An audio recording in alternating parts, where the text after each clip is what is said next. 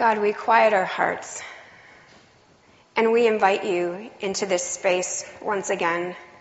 And we ask that you would speak to us, that you would be with us in these moments, and that you would give us ears to hear and hearts to listen, and a willingness to hear what you have for us. In your name I pray. Amen. So it's been a weird couple of weeks for me in terms of sermon prep, and I'm learning on the fly that you can plan all you want for what you want to say, uh, but God sometimes has other things and other plans for you. Last week, I began writing a sermon, something that I felt like God was laying on my heart, and so I began to write it. And then I got stumped.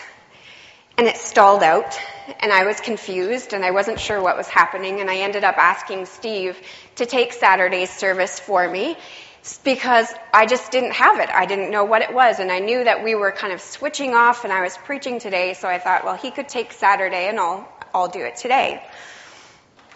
And so fast forward to this week, and I picked up the sermon again, and I began to write.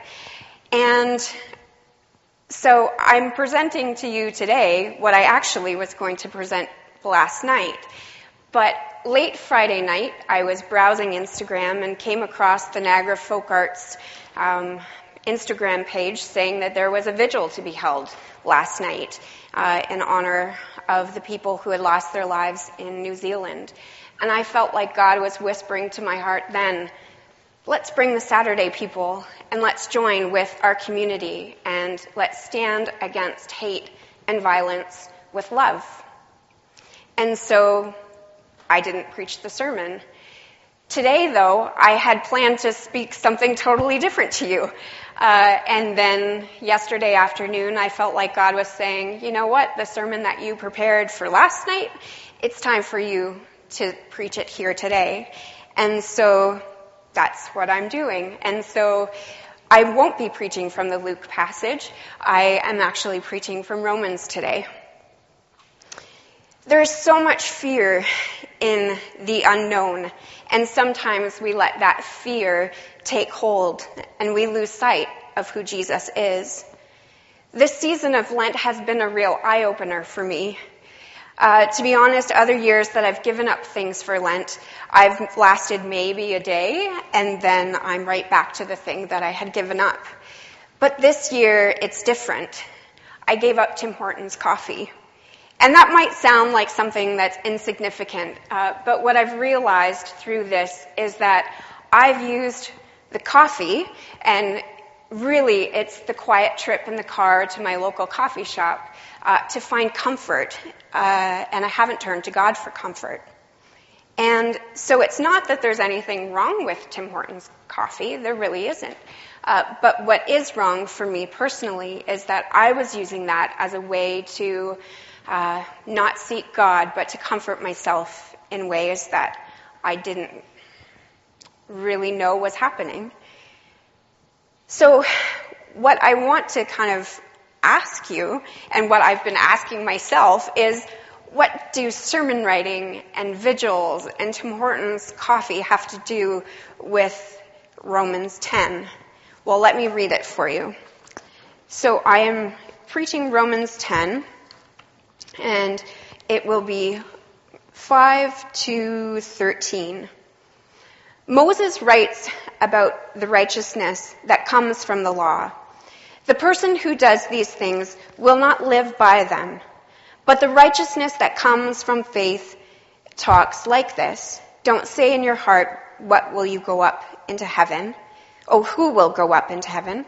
That is, bring Christ down or who will go down into the region below, that is, to bring Christ up from the dead. But what does it say? The word is near you, in your mouth and in your heart.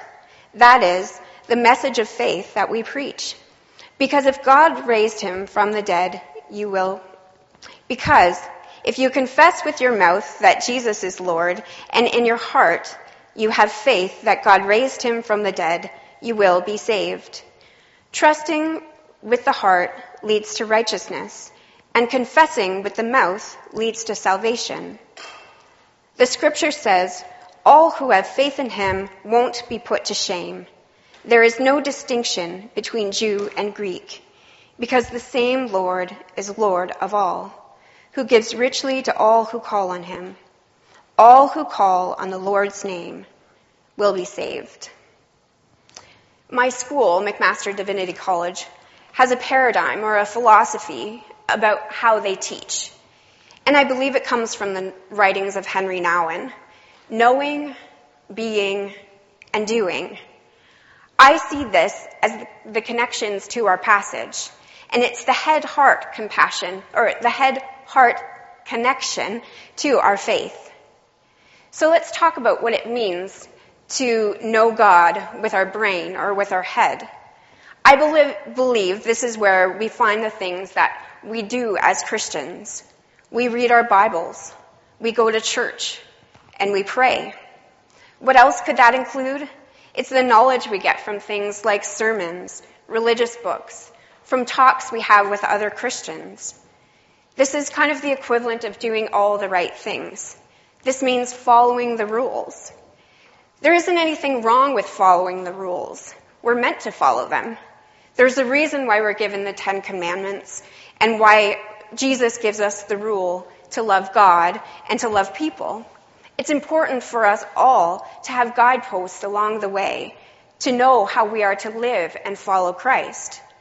For some people, though, this becomes a checklist or a recipe. There's a prescribed order of things to do, and we can get into the mindset that if we do these things and we check off all the things and we tick all the boxes, that we think that that's how we're saved.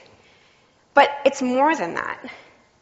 This is kind of the section of the knowing part of the philosophy of my school. Confessing with our mouths that Jesus is Lord. If we confess something, it's safe to say that we should know, we should have knowledge about what it is that we're confessing. So if we're confessing Christ, we should know Christ. Jesus didn't come to banish the law of the Old Testament. He came to fulfill it. It isn't that we aren't supposed to follow the Old Testament anymore, but when you look at the Ten Commandments, it can be boiled down to what Jesus asks of us in the New Testament. Love the Lord your God with all your heart, mind, and soul. And the second is like it. Love your neighbor. It's not less difficult. In fact, I would say it's a lot more difficult when we look at the life of Jesus and how he lived to love people and to love God is difficult sometimes. The passage of our scripture says that if we confess and believe in faith, that we are saved. The, there are things that I just know and I believe in and I trust. I trust science and the laws of gravity. I accept that I won't just float away into the atmosphere. I know and believe that I love my children right down to the core of who I am. I know it in my heart. I also know that I'm a complicated person. It takes faith for me to trust others.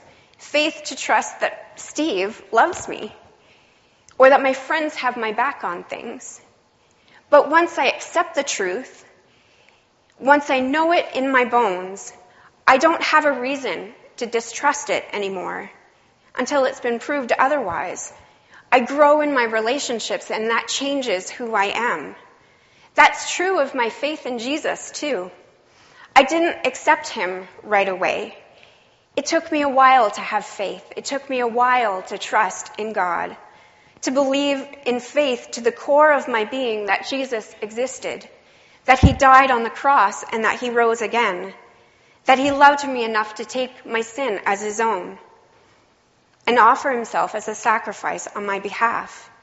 But the more I studied and the more that I learned, it slowly made its way from my head to my heart. It took many baby steps to get me here today, to stand in front of people and share the Jesus that I know with you. But I'm committed to Jesus, and I truly believe that He is able to help us through the whole mess of our lives. I know this and I believe this because I can see God at work in my life. I can see God at work in the lives of others, and I can see how they've changed, and I can feel in my soul of how I've changed because I know who Jesus is. But He doesn't change our personalities. They don't change. That's unique to each and every one of us. How we carry ourselves, how we interact with each other, how we live. It's changed as we become more like Christ. This is the area of being. It's the shaping of the person of who you are. As we enter this feedback loop, and that's what I call it, this brain heart connection, the more we confess God, the more we learn, the more we study, the more knowledge we have about God, the deeper it goes into our heart. And our faith begins to grow. And as our faith grows, the more we want to learn, and the cycle continues, and this loop begins to happen. It's not enough to just learn and study about Jesus. It's not enough of that. The life of a Christian is more than that. It isn't enough to believe, to just believe either. The two are interconnected, and it's in the balance with each other. We're not saved by works, but faith without works is dead. As Christ, follow, as Christ followers, we have an amazing example in Jesus. Jesus knew God as his Father. He loved him to the core of who he was. He confessed God and learned about him in the synagogues. He had a deep faith and love that went down to the core of who he was. Those things together, they informed how he behaved, and that was the doing part of who he was. Lent is a wonderful time for us to focus on the life of Christ, to learn about Him, to study Him, and to try to understand Him, the knowing part of our faith. As we learn about Jesus, we begin to trust Him. Just as we are in relationships with others, our relationships grow in depth. And so it is with our relationship with God. It becomes part of us, part of our daily life the being part of who we are, the being part of our faith. And it comes from these two aspects that we enter into the feedback loop where we connect our heads and our hearts, and as they connect together, it informs our doing, our actions, the living out of our faith. In all of this, though, there's grace. We aren't supposed to learn this overnight.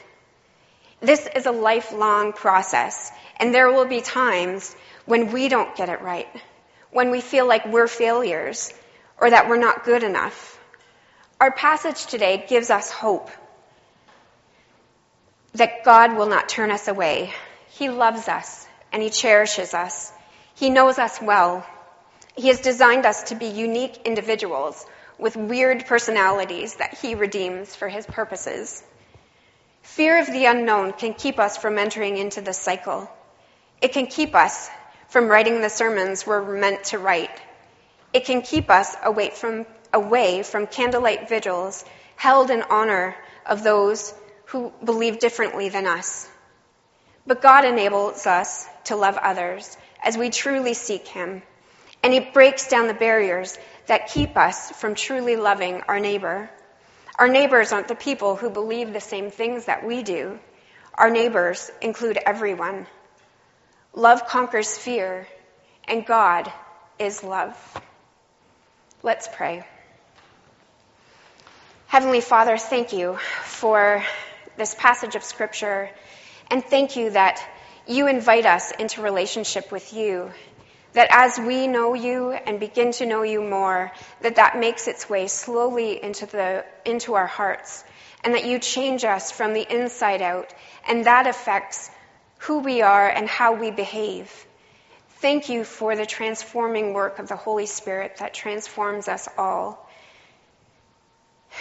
Be with us in the, in the week to come and help us to serve you in the way that we're meant to serve you. In your name I pray. Amen.